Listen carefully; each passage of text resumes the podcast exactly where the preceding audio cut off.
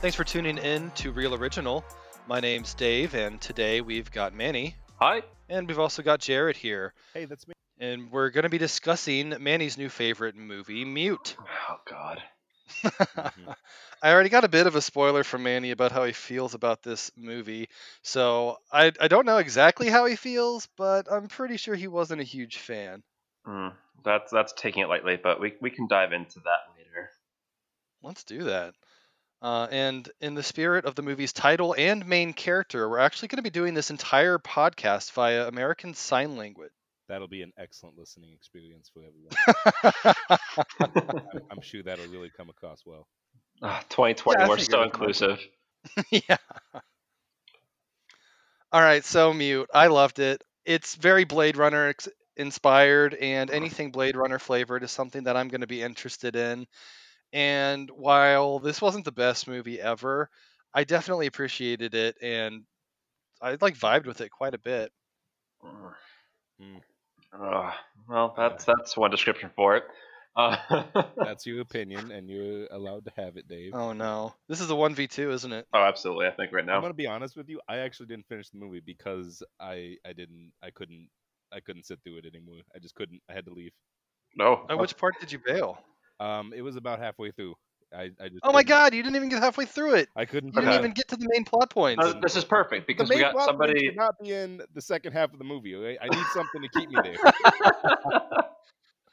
and I was and I was into it. Like as soon as it started, I was like, um, "Oh, he's Amish. That's interesting." And then I was like, "Oh, it's a sci-fi movie. That's also interesting." And then there was like a really emotional part, like ten minutes in, and then after that, it was just bleak. Nothing. Well, that leads to a good segue into just describing what Mute is at its core. And Mute is a movie that takes place in the year 2052. And it's about a main character who is an Amish man. And he was injured when he was a boy in a boating accident where part of his, essentially his neck had been cut up. And he is now mute and unable to speak. So the movie's exploring how living in the year 2052 and being Amish and also being unable to speak all comes together for this character named Leo. It was very interesting to see an Amish characterization of, of so far into the future. Um, this city that looks like it's Blade Runner inspired. There's lots of neon signs and fu- futuristic tech. And there's this Amish guy walking around in what looks like homemade clothes and suspenders. He's a very good looking man, of course. But just the whole premise of this movie and this character, I was sold from the first minute. I was too, and then it gave me nothing for another hour. What do you mean it gave you It nothing? gave nothing. There was nothing happening. The plot was held together with duct tape. Yeah, The movie- it was what it was. Is is yeah. Okay. So if if I wouldn't mind just getting on my pedestal for a second here. Um. Uh, unsubscribe. yeah, yeah, get in line. Um, so like, I, I think the biggest problem I had with the movie was that it had too many gimmicks.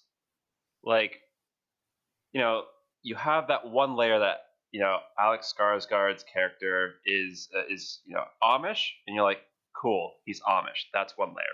Then you got that second layer. It's like, oh, he's Amish, but he's also mute. You're like, all right, cool, we're accepting this still. Then it's like, but it's in the future. And you're like, oh, okay. And then it goes to like another layer, which is like, and his girlfriend's missing. You're like, uh, okay, so this is sounding like an Amish version of Taken. And then you like you, you start realizing that's kind of you know heavily inspired by Blade Runner, and it's like it it ends up being like the bastard child between like Blade Runner and Taken, but like in all the wrong ways. So like that's where I walked away from it, and I I had a really tough time swallowing this giant horse pill that was this movie. You don't even like Blade Runner. How can you complain about this movie being take ripping off of Blade Runner? Um, I- I- I think just like because that, I don't like it. I think you just explained it right there. Ugh. well, like it's I mean, of yeah, those- it's a lot to take in. Well, like I think my biggest problem with the movie overall was that they spent way too much time on details that didn't matter, despite the fact that like they already had a lot going for themselves, but like they spread themselves too thin on like the, the meat of the material of the film, and then put a lot of effort into things that did not matter whatsoever. So it's like the movie is about a mute Amish guy, right? So like automatically you have like this whole contrast of you know uh, technology bad, but we're living the future, and what does that mean?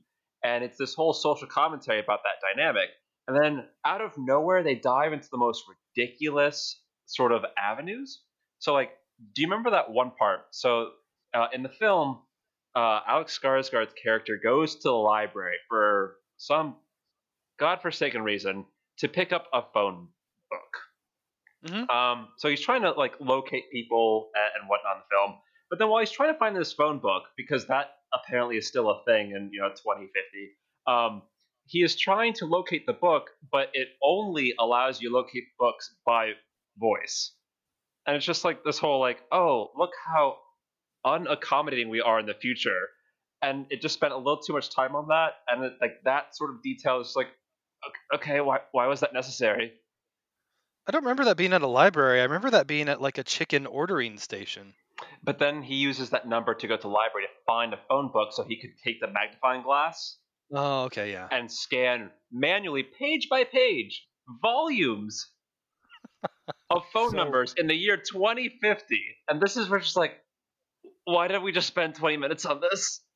so here, here's the thing about the phone books. I, I I agree with most of what you're saying, but we're in the year 2020 and phone books still exist because we don't have the infrastructure to get everybody internet access. So I, Okay. I do believe like that's that's a legitimate thing that we're going to see uh, sticking around. Um, but at the same time, why would you only be able to look things up by voice? That just seems like bad UI des- design, right? It seems like Well- no, you you know you're not going to take into account people's regional accents. You're not going to take into account anything. Like it's you have to speak into this box, and it's going to. But but he's at the library where there is internet. And- Well, clearly you guys don't know about the the Siri Alexa wars of 2025 that caused basically World War III. Oh yes. Oh god, Uh, yeah. yeah, and the resurgence of Amish people. Oh, absolutely. How can you say resurgence? What makes you think they ever went away? exist. I know. Like they're people. Let, like, let me live my fantasy. There's probably hundreds of them tuning into this very podcast. Oh, oh yeah, definitely. From uh, what Cannon Wire? Oh, okay. No, I'm Listen, a guy can dream. How do you click that subscribe button as an Amish? Uh, very carefully. All I right, mean, so I like, live in rural Wisconsin. We have a lot of we have a like a pretty big Mennonite population. They they they're a thing. They exist. all right, so like, one thing that I am really impressed about with this film, apart from like, clearly they spent like 95% of their budget purely on like graphics, is the fact that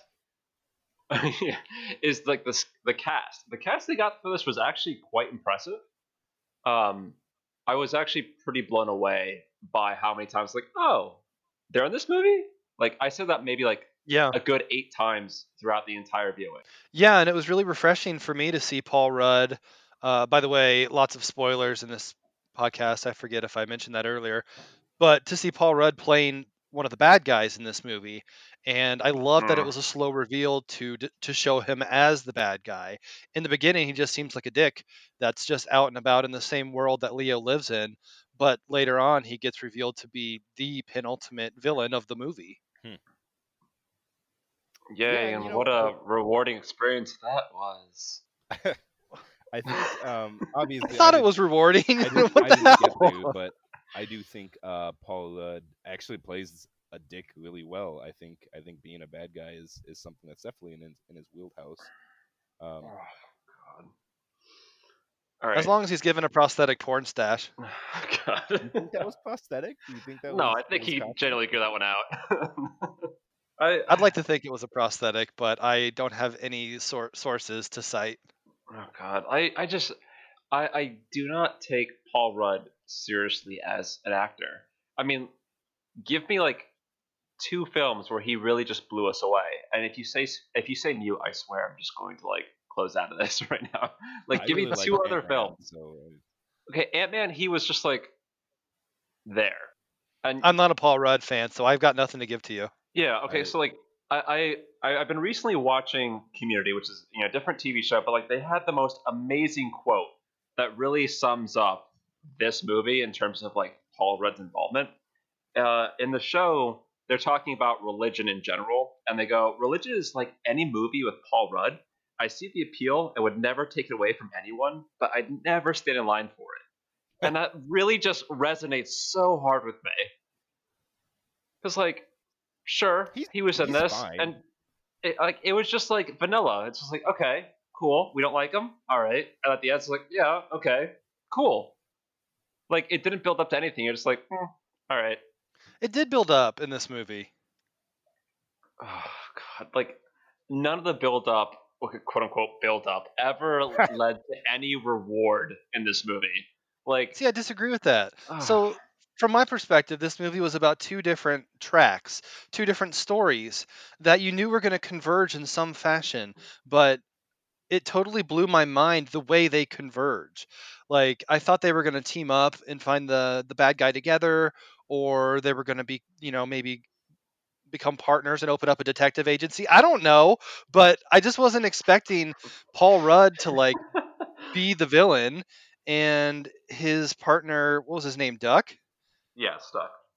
Like you can't tell me that you expected Duck's storyline to go the way that it did. Okay, can we just take a step back and try to appreciate the hypothetical future that is an Amish detective? like, oh, gotta run that by a forensics labs. Like, oh, you know, it's not against like our, our culture. That's that's so not kosher. And everyone's like, oh, so true. I think that's just an 1800s detective story, right? but with but with T-Mobile sidekicks in the year 2052. Did you guys catch that? His Oh. cell phone was basically a T-Mobile sidekick. yeah. Oh god, that movie. I I really enjoyed that op- that first scene where he's with uh, Nadira, uh, who's the the girl who goes missing, and like she gives him the phone, and she's like, "It's the oldest one I could find," and there's just like this really touching moment where they like throw in the the video on the on the public screen and whatnot. Um, hmm because she, she's trying to like build a relationship and i thought from there it was going to be like a really emotional story but like manny said it it went in like a taken sort of direction that just didn't do anything for me Yeah, I did love the scene where Nadira gave Leo the cell phone and they were throwing their selfies up on the live feed. Uh, I also thought it was really touching, and it also made me miss those days of cell phones, which it's weird to talk about a cell phone in a year 2052 as being like retro, but those phones that had the actual keyboards on them and opened up, those were like the best phones that ever came out. Yeah, I agree with that What can you do? I'm, I'm gonna have to go a little bit off script here. Um, can we just acknowledge the fact that you know Alex Skarsgård's character as an Amish is the worst Amish ever? What? Oh, absolutely. How, how is he? Okay, so like he is living in like How are you going to judge another? he's inter, he's living in inner city Berlin, dating a very progressive girl, accepts a cell phone, and on top of that, he's working as a bartender in a nightclub. Like, don't get me wrong, like, I, I'm all for you know diversity and, and all that, but like, never have I once been in the city and been like, hmm, this place could use some Amish. Like that, it's just it felt very out of scene for me, and like think- it's kind of hard to connect with his character as an Amish when like it's just like a very it was like a gimmicky thing throughout the beginning. It's like "Ah, yeah, see the struggle. It's because he's Amish, but then like they move, they spent the entire film just completely just like crapping on all of that. Maybe he's a young man on his Rumspringa. that's That's, that's, a long than that. Rumspringa. um i think I don't know. we- I mean, we don't actually. I don't. Obviously, I didn't finish the movie, so I don't know if there's more detail into his family later in it. But um, we don't know that he is properly Amish anymore either. Like he could have, you know, left. Um, and actually, the, given the fact that he does live in the inner city, I would guess that he left his community, um, because that's not something that happens if you're still properly Amish. You don't. You don't move away. Like you stay in the same. Uh, physical area as the rest of your family and whatnot. So what we're saying is he's like the Miller Lite of Amish. Not quite Miller, but he's just kind of there. I mean, There's of so much judgment coming from you. plenty of people like don't adhere 100% to their faiths, Manny. Uh, All right, you got me there. That's that's fair. That is very fair. Um, so I, I had a moment in this film where like I was really just like, what was the point of that? And I had to dive into it. So there's a scene where Alex Skarsgård's character Leo is going to a diner and he is looking up at the television, and all you see is like this really weird sort of courtroom case with uh, what ends up being Sam Rockwell and a whole bunch of different clones. Did you all catch that? I did catch that, and that was Oh yeah, I caught that. that was Okay, so really fun so, for like, me. do you know why that exists in this movie? Yeah, I know why it exists. I think that like at first I was like, why the hell is this here? What was the point of that? And then I dived into it later, and then I realized, oh, it's directed by the same guy who did Moon. That's fantastic. Oh. Hell yeah, it's fantastic. It was one of the best things about the movie. No, no, hold on. That, that's the only good thing about that movie. that's not true. Ugh. You just you really are hating on this on this film, David Manning. Well, He's hating the hell out of it. Well, it's just like it's one of those films where like you dive into it and you you you know you buckle up and you prepare yourself for it, and the more you dive into it, like you wonder why do they spend so much time on those things and like the set design, like the production value of this movie was was top notch. I, I- it's it's a very well polished movie if you happen to be deaf, which is the ironic thing about this movie. Um, so like everything looks amazing, but the content of the movie was just so lacking. I think if instead of producing an action movie, they tried to make some sort of like relational, like what does it mean to be disabled or um, you know othered in some way in in the future. I think that would have been way better than Well, they did touch base on that quite a bit later in the movie, Jarrett. Um, well, maybe they At should one- do that earlier, and I would have watched the entire damn thing. maybe you should have the attention span of somebody I that's couldn't 11 it. years I could- old. I couldn't do it. I couldn't. I couldn't keep like going from clue to clue. It wasn't doing anything for me. I wasn't. I wasn't invested. There was the only thing I was invested in was their relationship right at the very beginning, and then they just got rid of that right away. So the movie was also very predictable. What?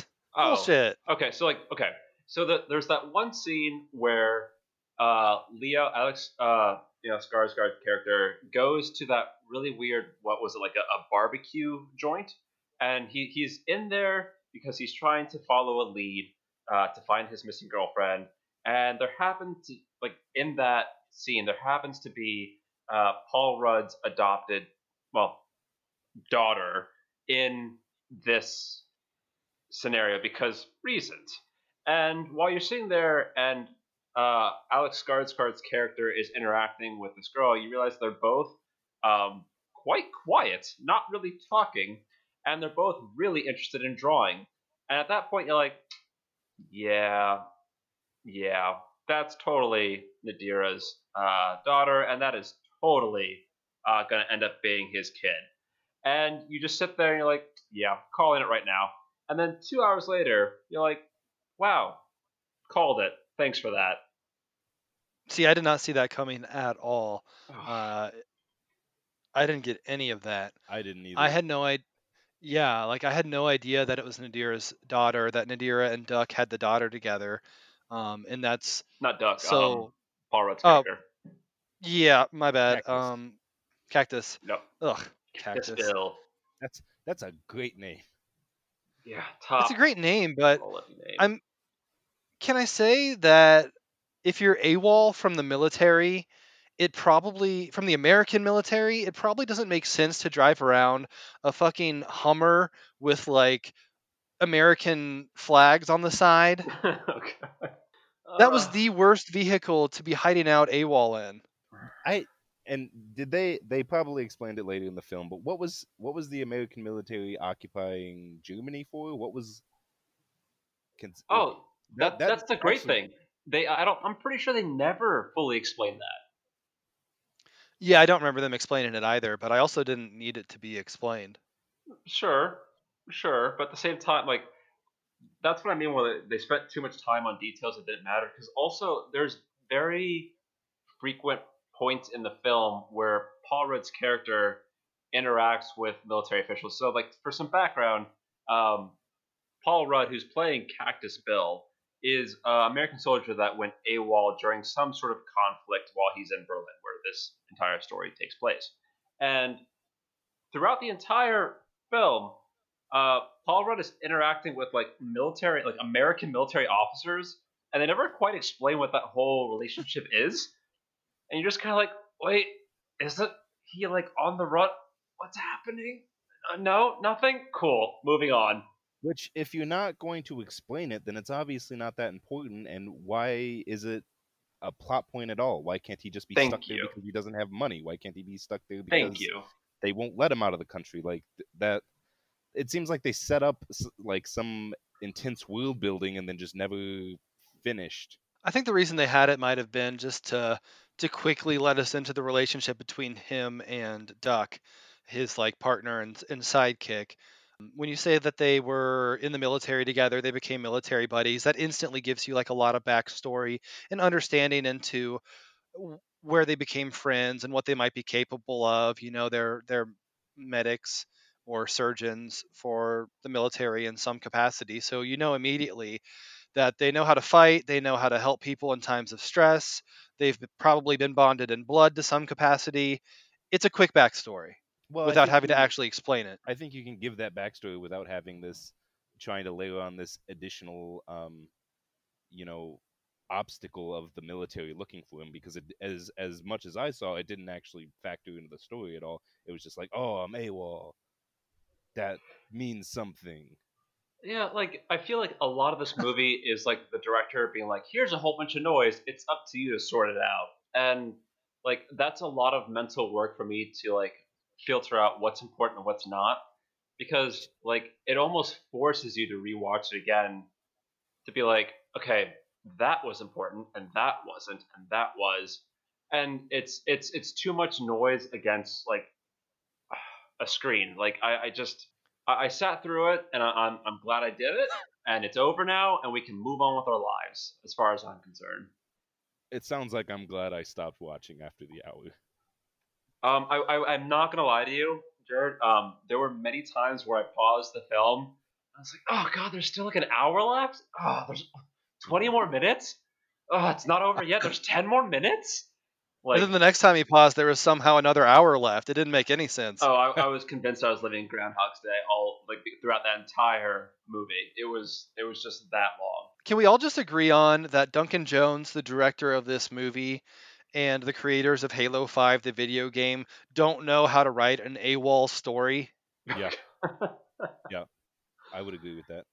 Did, did Okay, Dun- perfect. Did Duncan Jones have a hand in Halo Five? Because that would make a lot of sense.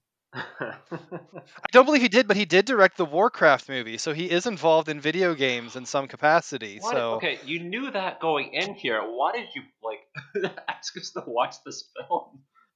I've seen it three times. I think this film's I, I love it. And it's free. It's on Netflix. How much can you really complain about it? I So again, so I- much. I really Obviously. bought into it right at the beginning with the the he's Amish, the he's in this weird relationship. It's a sci-fi movie. I bought into all that, and then it just it just it just failed to to give me any more of what I needed out of it. Okay, can okay. I need to, to to vent about another gimmick that really just annoyed me whenever I saw it. So he he being Alex Skarsgård's character is really into water. He loves to swim, and they show many times where he's like swimming in water. Um, and they they do this thing where he is about like he he's clearly thirsty. Like it almost felt like a Dasani commercial because he was really thirsty and he'd get this giant glass of water, no. hold his breath, and like the camera did this whole long shot of like 20 seconds of him drinking water, but holding his breath. Oh, come on. water. 20 seconds? Oh god, it felt like an eternity. 20 seconds is generous, sir. This was a this was a count to 10 moment for him. This is how he dealt with stress. In times of intense stress where he needed to calm down, this was his coping mechanism. And of course it's a little odd, but for him it was drinking like a liter of water in one one go. It made him relax, it made him calm down. Hold on a second. So glad that we got that four times just just in case. Oh, and did I count? Yes. Yes, I counted four times. Okay, so I thought that because it opens with him in the water, you know, getting injured, and then there's also a brief scene of him like swimming in a public pool, and then he's doing the water thing at home. I thought that it was going to pay off later that he was going to be able to like hold his breath underwater for some reason. Like that's what he was trying to do. Did it end up paying Oh. off? Or was that just uh? I'm so. It paid off. uh, did it? Did it? Yes, it did. Did it? Did it though? a hundred times over. Yes, it did. Okay, okay. I I, I know it, you and I are on the same page because we both have seen the film and we're both on two sides.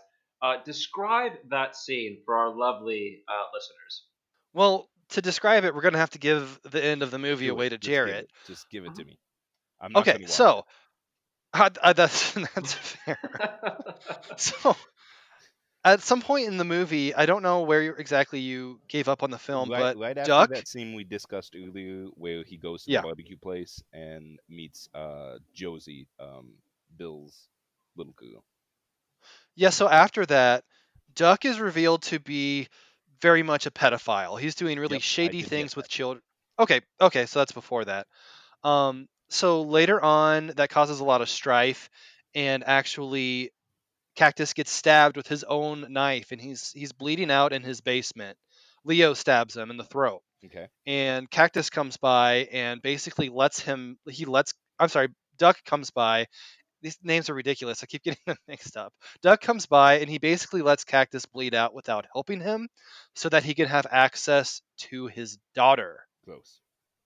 Yes, very gross hmm and so it starts to converge into a, into uh, Duck being the villain and basically trying to take custody or control over the daughter. And Leo steps in, and there's a scene on a bridge where Duck was going to be throwing Leo into this deep river, and eventually Leo drags him down with him into the river. He uh, was it handcuffs? His his hands were tied in some capacity, but he essentially just like locked on to Duck and dragged him down into the river and then held his breath for a long time and then swam to safety once once Duck was out of the picture. It's a good thing he drank all that water beforehand. I mean, I that was kinda- entirely different. I think I think that was I think that was part of it because he was doing the whole like breathe out, drink a bunch of water, and Mhm. breathe back in. So I, I like I I feel like that's that's paying off. I feel like that's they could have given us like more of a reason of like why he was doing it and why he was swimming and stuff like that. But But did we didn't did we need the whole water thing? Because like w- there, okay. So the one part in this movie that gets me is the scene where Leo's character like he is following leads to find his missing girlfriend, right? And throughout that entire process, like it leads to uh, a couple of dead ends, and there's one where like it seems like it's hopeless, and it cuts to him, uh, like you know, swimming is clearly therapeutic, and he is swimming underwater for a long period of time and he stops at the end and he just wants to scream uh, in the pool but he's mute so like he, he can't scream. And all you see is bubbles coming out because he's clearly very frustrated by you know trying to find his girlfriend.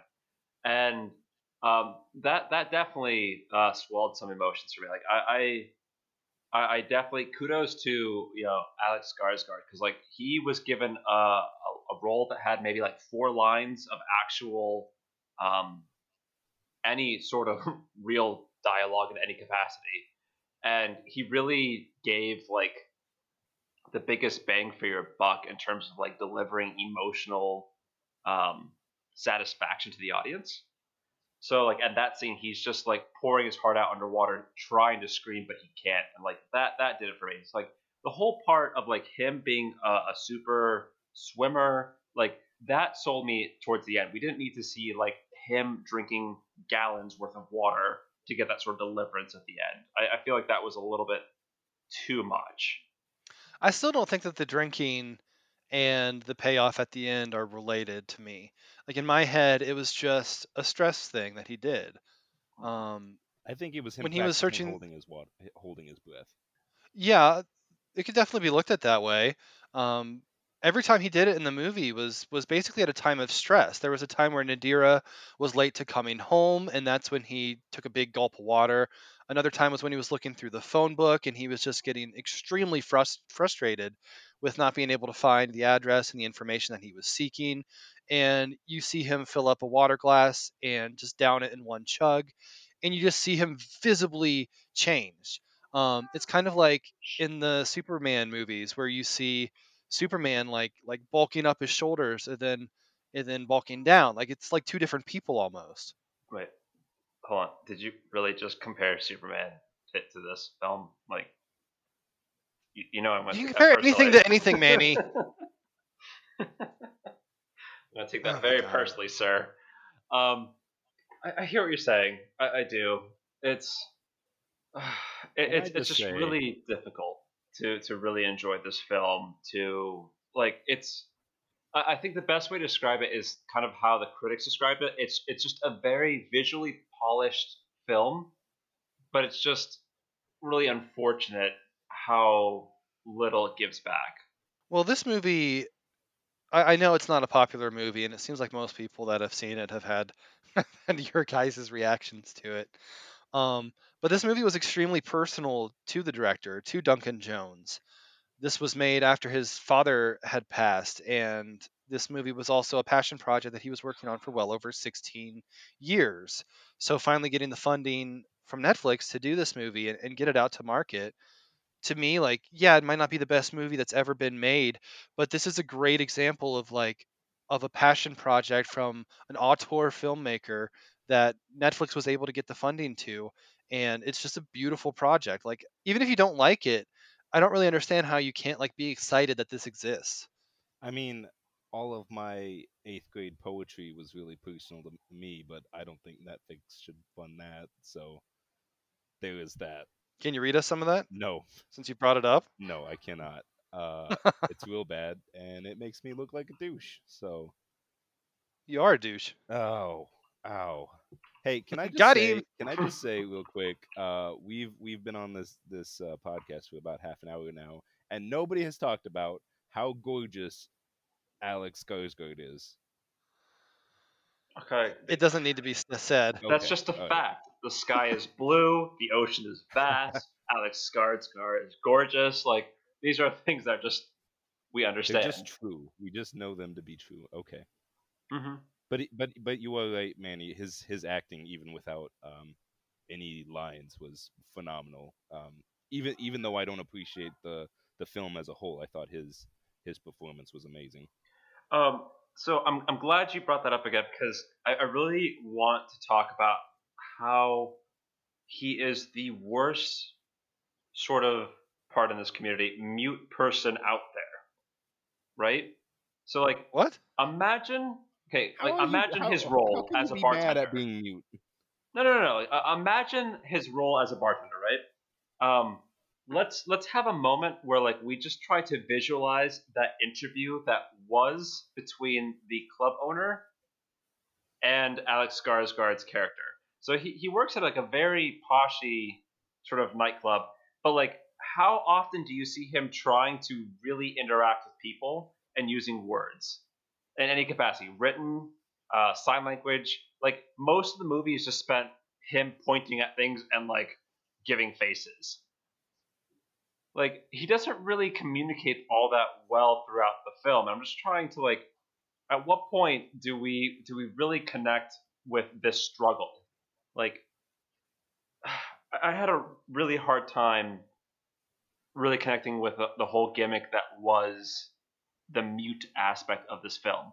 A lot of things. yeah we know resolved- manny you hate amish people you hate mute people we understand no, like there were a lot of scenes that could have been resolved quickly if he had just written a couple things down.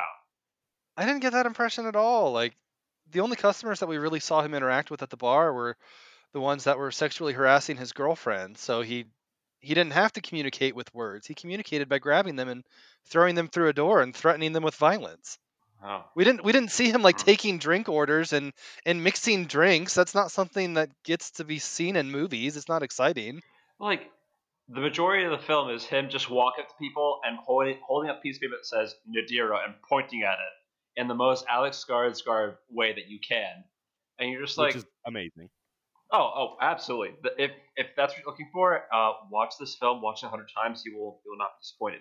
But if you're looking for a little bit more than that, um, no, didn't get. There's much. nobody looking Can for more get- than that, Manny. can His I upper body get- is crazy. I just want a super cut of this movie with just Alex Skarsgård looking at people, just emphatically looking at people.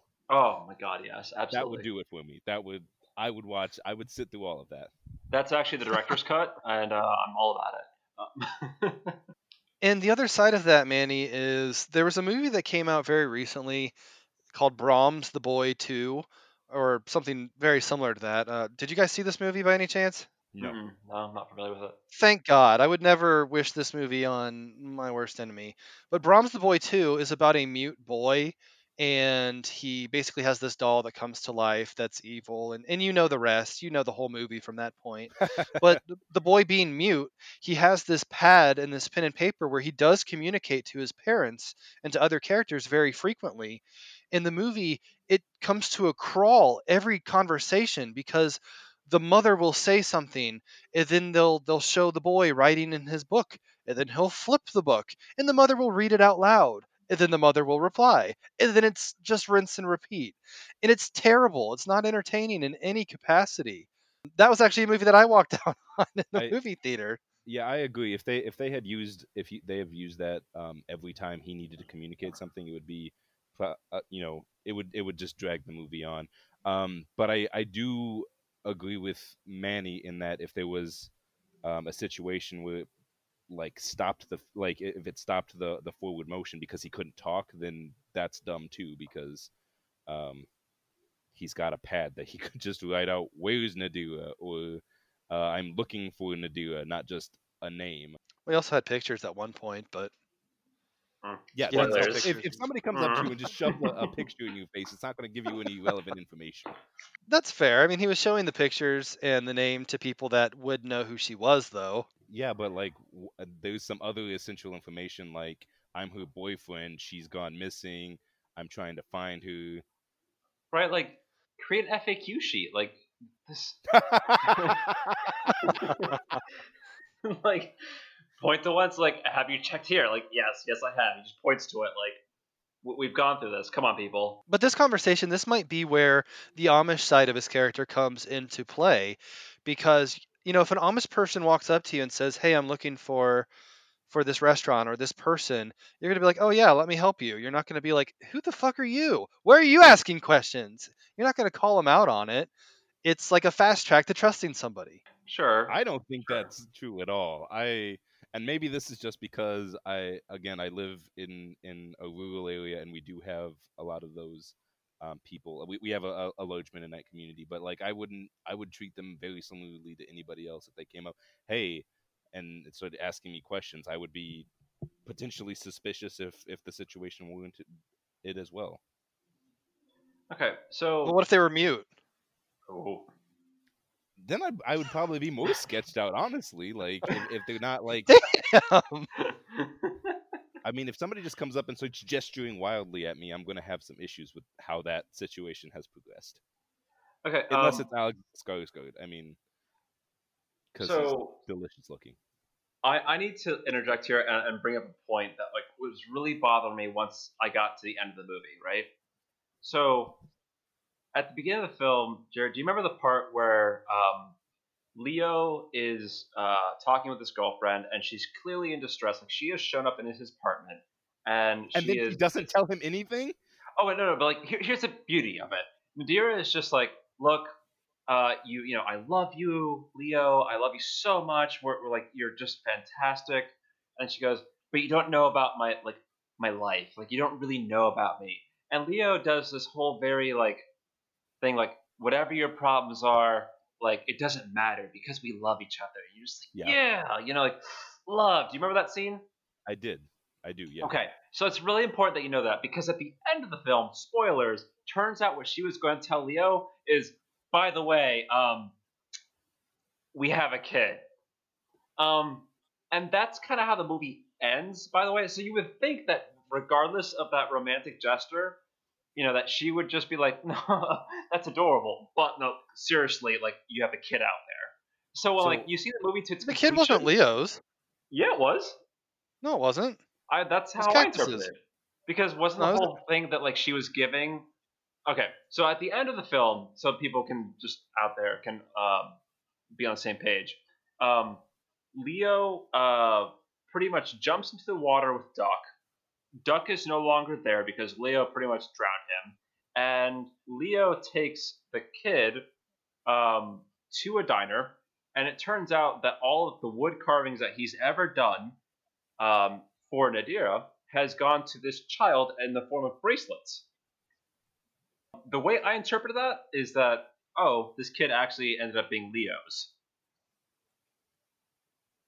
Am I, I think you're reading into that quite a bit. Um, the kid doesn't talk. def- the kid r- draws, and the kid has a whole fascination for these wooden drawn water bracelet thingies. I don't think boat injuries are passed down genetically, Manny. It's not like she inherited it from her dad. She does talk, but like the whole point was that she was essentially mute for the entire film. Did nobody else capture on that? I mean, it makes sense from a certain perspective, but then why is Cactus so interested in her? He talks about her like she's his daughter the whole movie. Yeah, but I think that's the whole point. Like he he is woefully misguided on this entire um, thing that it is his daughter. But like we find out that for some reason at you know throughout the film, Cactus. Okay, so to give some context, um, we find out that Cactus and Nadira actually were hooking up for a bit in this film later on, way later on the film, way later on in the film. And then we find out is that at some point, um, she gets pregnant and stops hanging out with Cactus. And that's sort of like the crux of this whole awkward situation. Um, the way I interpret that is that she met Leo, hooked up with Leo, got pregnant, and then she stopped seeing Cactus. That's kind of how I interpret it. Just as an aside, I was Uh. googling while you were talking, and it seems like Josie was actually Cactus's daughter, and Nadira um, just orchestrated the whole thing to get Josie away from him. Yeah. Hmm. I thought So what you're saying is this movie had less payoff than what I originally thought. Gotcha. just because you imagined a different payoff and, and had some sort of crazy haze where this was your truth doesn't mean you can blame the movie for not having this as a plot line. Uh, please, please give me a reality where like this film makes any sense now to watch for anybody, because like that was the. Most I've seen it three part. times. Ugh. I've seen it half a time, and that's gonna be about that. Okay, but like Dave, you watching it many times doesn't say much. You're also like a huge fan of like mystery science theater, so like you're accustomed to watching crappy films. That's true. maybe maybe your like tolerance for bad movies is just so high because you enjoy doing that. The bar is set currently so low, so everything on top of that is just so amazing. Hey, I enjoyed the movie. You can make fun of me all you want. It, it But- was it was a very good looking movie though, and Oh, Yeah. and that's half the fun for me. Uh, Blade Runner and Blade Runner 2049 are very close to my heart, and just the fact that this movie looked vaguely similar to them meant that I was probably going to like it. Okay, so like the the Blade Runner influence is very heavy in this film. Like lots of neon, we have the flying cars and everything, but it sort of exists in a world of like pre Blade Runner, so to speak. Because like we have the flying cars we see one time, and then the rest of the time you see Leo driving like this old school Cadillac with wheels and gasoline. You're like, wait, this rich nightclub owner can't afford this whole flying car. Like, it's So, I like- mean it's only food to use in the future, Manny. They haven't gotten rid of all the stuff that we have Look, now. Look, look, screw off. I'm still waiting for my Back to the Future uh, hoverboard, sir. It's not gonna happen. Give it up. and they framed the car as being like like a retro item that he put a lot of money into restoring. It's like the equivalent of uh, of somebody driving around like a 60 Mustang or something in modern times today, like an old-fashioned car. yeah, we still use bicycles, Manny. Yeah, Manny. Wait, I don't, I don't appreciate what's happening here. Well, I know how I feel the whole damn podcast. we spent so much time uh, yelling at Dave about this movie, so I felt like maybe we should tune it down. this is fair. This is fair. I'm, I'm ready for this now. No, I, I actually agree with you in some degree, Manny. Like whenever you see a, a modern, you know, 2020 vehicle, in a futuristic movie, it, it does pull me out of it, and that's something that Star Trek uh, Beyond did that frustrated me. Like at some point, they just find this Harley Davidson that a captain of a starship was restoring recreationally, and they're like, "Oh, let's drive a Harley Davidson and listen to the Beastie Boys." And I'm like, "How the hell is this a Star Trek There movie?" was there was way too much Beastie Boys in the the new Star Trek. Okay, movies. we're- we're getting we're getting off track, but I'm just gonna say that was the best Star Trek film of the new ones. I, I'm just gonna put that out there. Um, I'd agree with you. yeah, and that's a very low bar to set. Um, Well, it wins wins by proxy of just having Idris Elba in it. That's so true. Oh, what a gorgeous man! Can he already And do it- James Bond? and it was a surprise Idris Elba. It was like there was like ten minutes left in the movie, and it was like Surprise, oh. the best Idris Elba. plot twist. okay, so Dave, you we spent a lot of time really like crapping on this film. I, I really want to spend some time talking about what you generally enjoyed about this film and why people should watch it. Right? We've already talked about the visuals. Uh, this movie is a feast for the eyes, and that's something that the three of us have definitely agreed on. Um, the thing that I really liked and took away from this movie, I talked about it a bit earlier, was the narrative structure. This movie is not structured in any conventional way. It doesn't have a three act structure. It doesn't have straightforward. Um, it doesn't have straightforward plot lines. It's it like threw me off the first time I saw it, where these converging plot lines. Who's the bad guy? The bad guy changes. It almost felt like a Coen Brothers movie, specifically citing No Country for Old Men. How there's just like that mid movie change, that big change where you're just like, oh, that's what's going on now. And it threw me off. It threw me off. I enjoyed it. I liked what it did with my expectations. That's I just thought the plot was bad. I didn't think it was an interesting structure. Just bad. Can you guys at least agree that in the future, bowling is going to be a lot more fun than it is in today's times? Did you see those bowling balls that they were using? did they look any different than today's bowling balls? One of them was a was a dice block. It was much more square than circular. No, it like they was- had it was different. just printed on there. It wasn't. it- like I, I know what you're saying because when it came out of the shoot, I, I originally was like, oh, that's interesting, but no, it, it's just like it's just like a skin. Like it's just it's just painted like a dice. Yeah. Um, Oh man, on my TV, I thought it was like uh, a rounded off dice block. Nah, I No. I because I, I thought the same thing as well at first, and then it came out, and then I looked at it a little longer, and I was like, oh, that's just a cool paint job. Yeah, it ended up being just like kind of a, a square inside of a resin sphere. That that's actually pretty common. Not that I'm a, like, a bowling aficionado. Just just Well, I guess So bowling's still going to be boring in the future. Even your opinion on bowling. I'm gonna come like a little towards the, the positive side here because like it was a very different film, right? Mhm. Like, yeah, it, it didn't have like the very conventional like hero's journey like you know it, it, it definitely kept you on your toes in the sense of like you don't know what to expect next um sure from the negative side it's like what you expect next is just going to be hot garbage but from like the neutral side of things it was still very unexpected and that kind of makes sense uh, because did you know that the director's father is, is is david bowie yeah.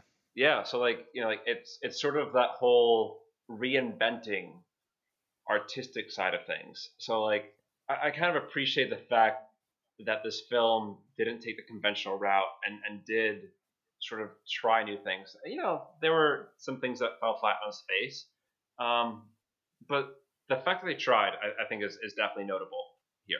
Yeah, I can't wait to see what Duncan Jones does in the future. I think he's a brilliant filmmaker with a good eye for setting up scenes and framing.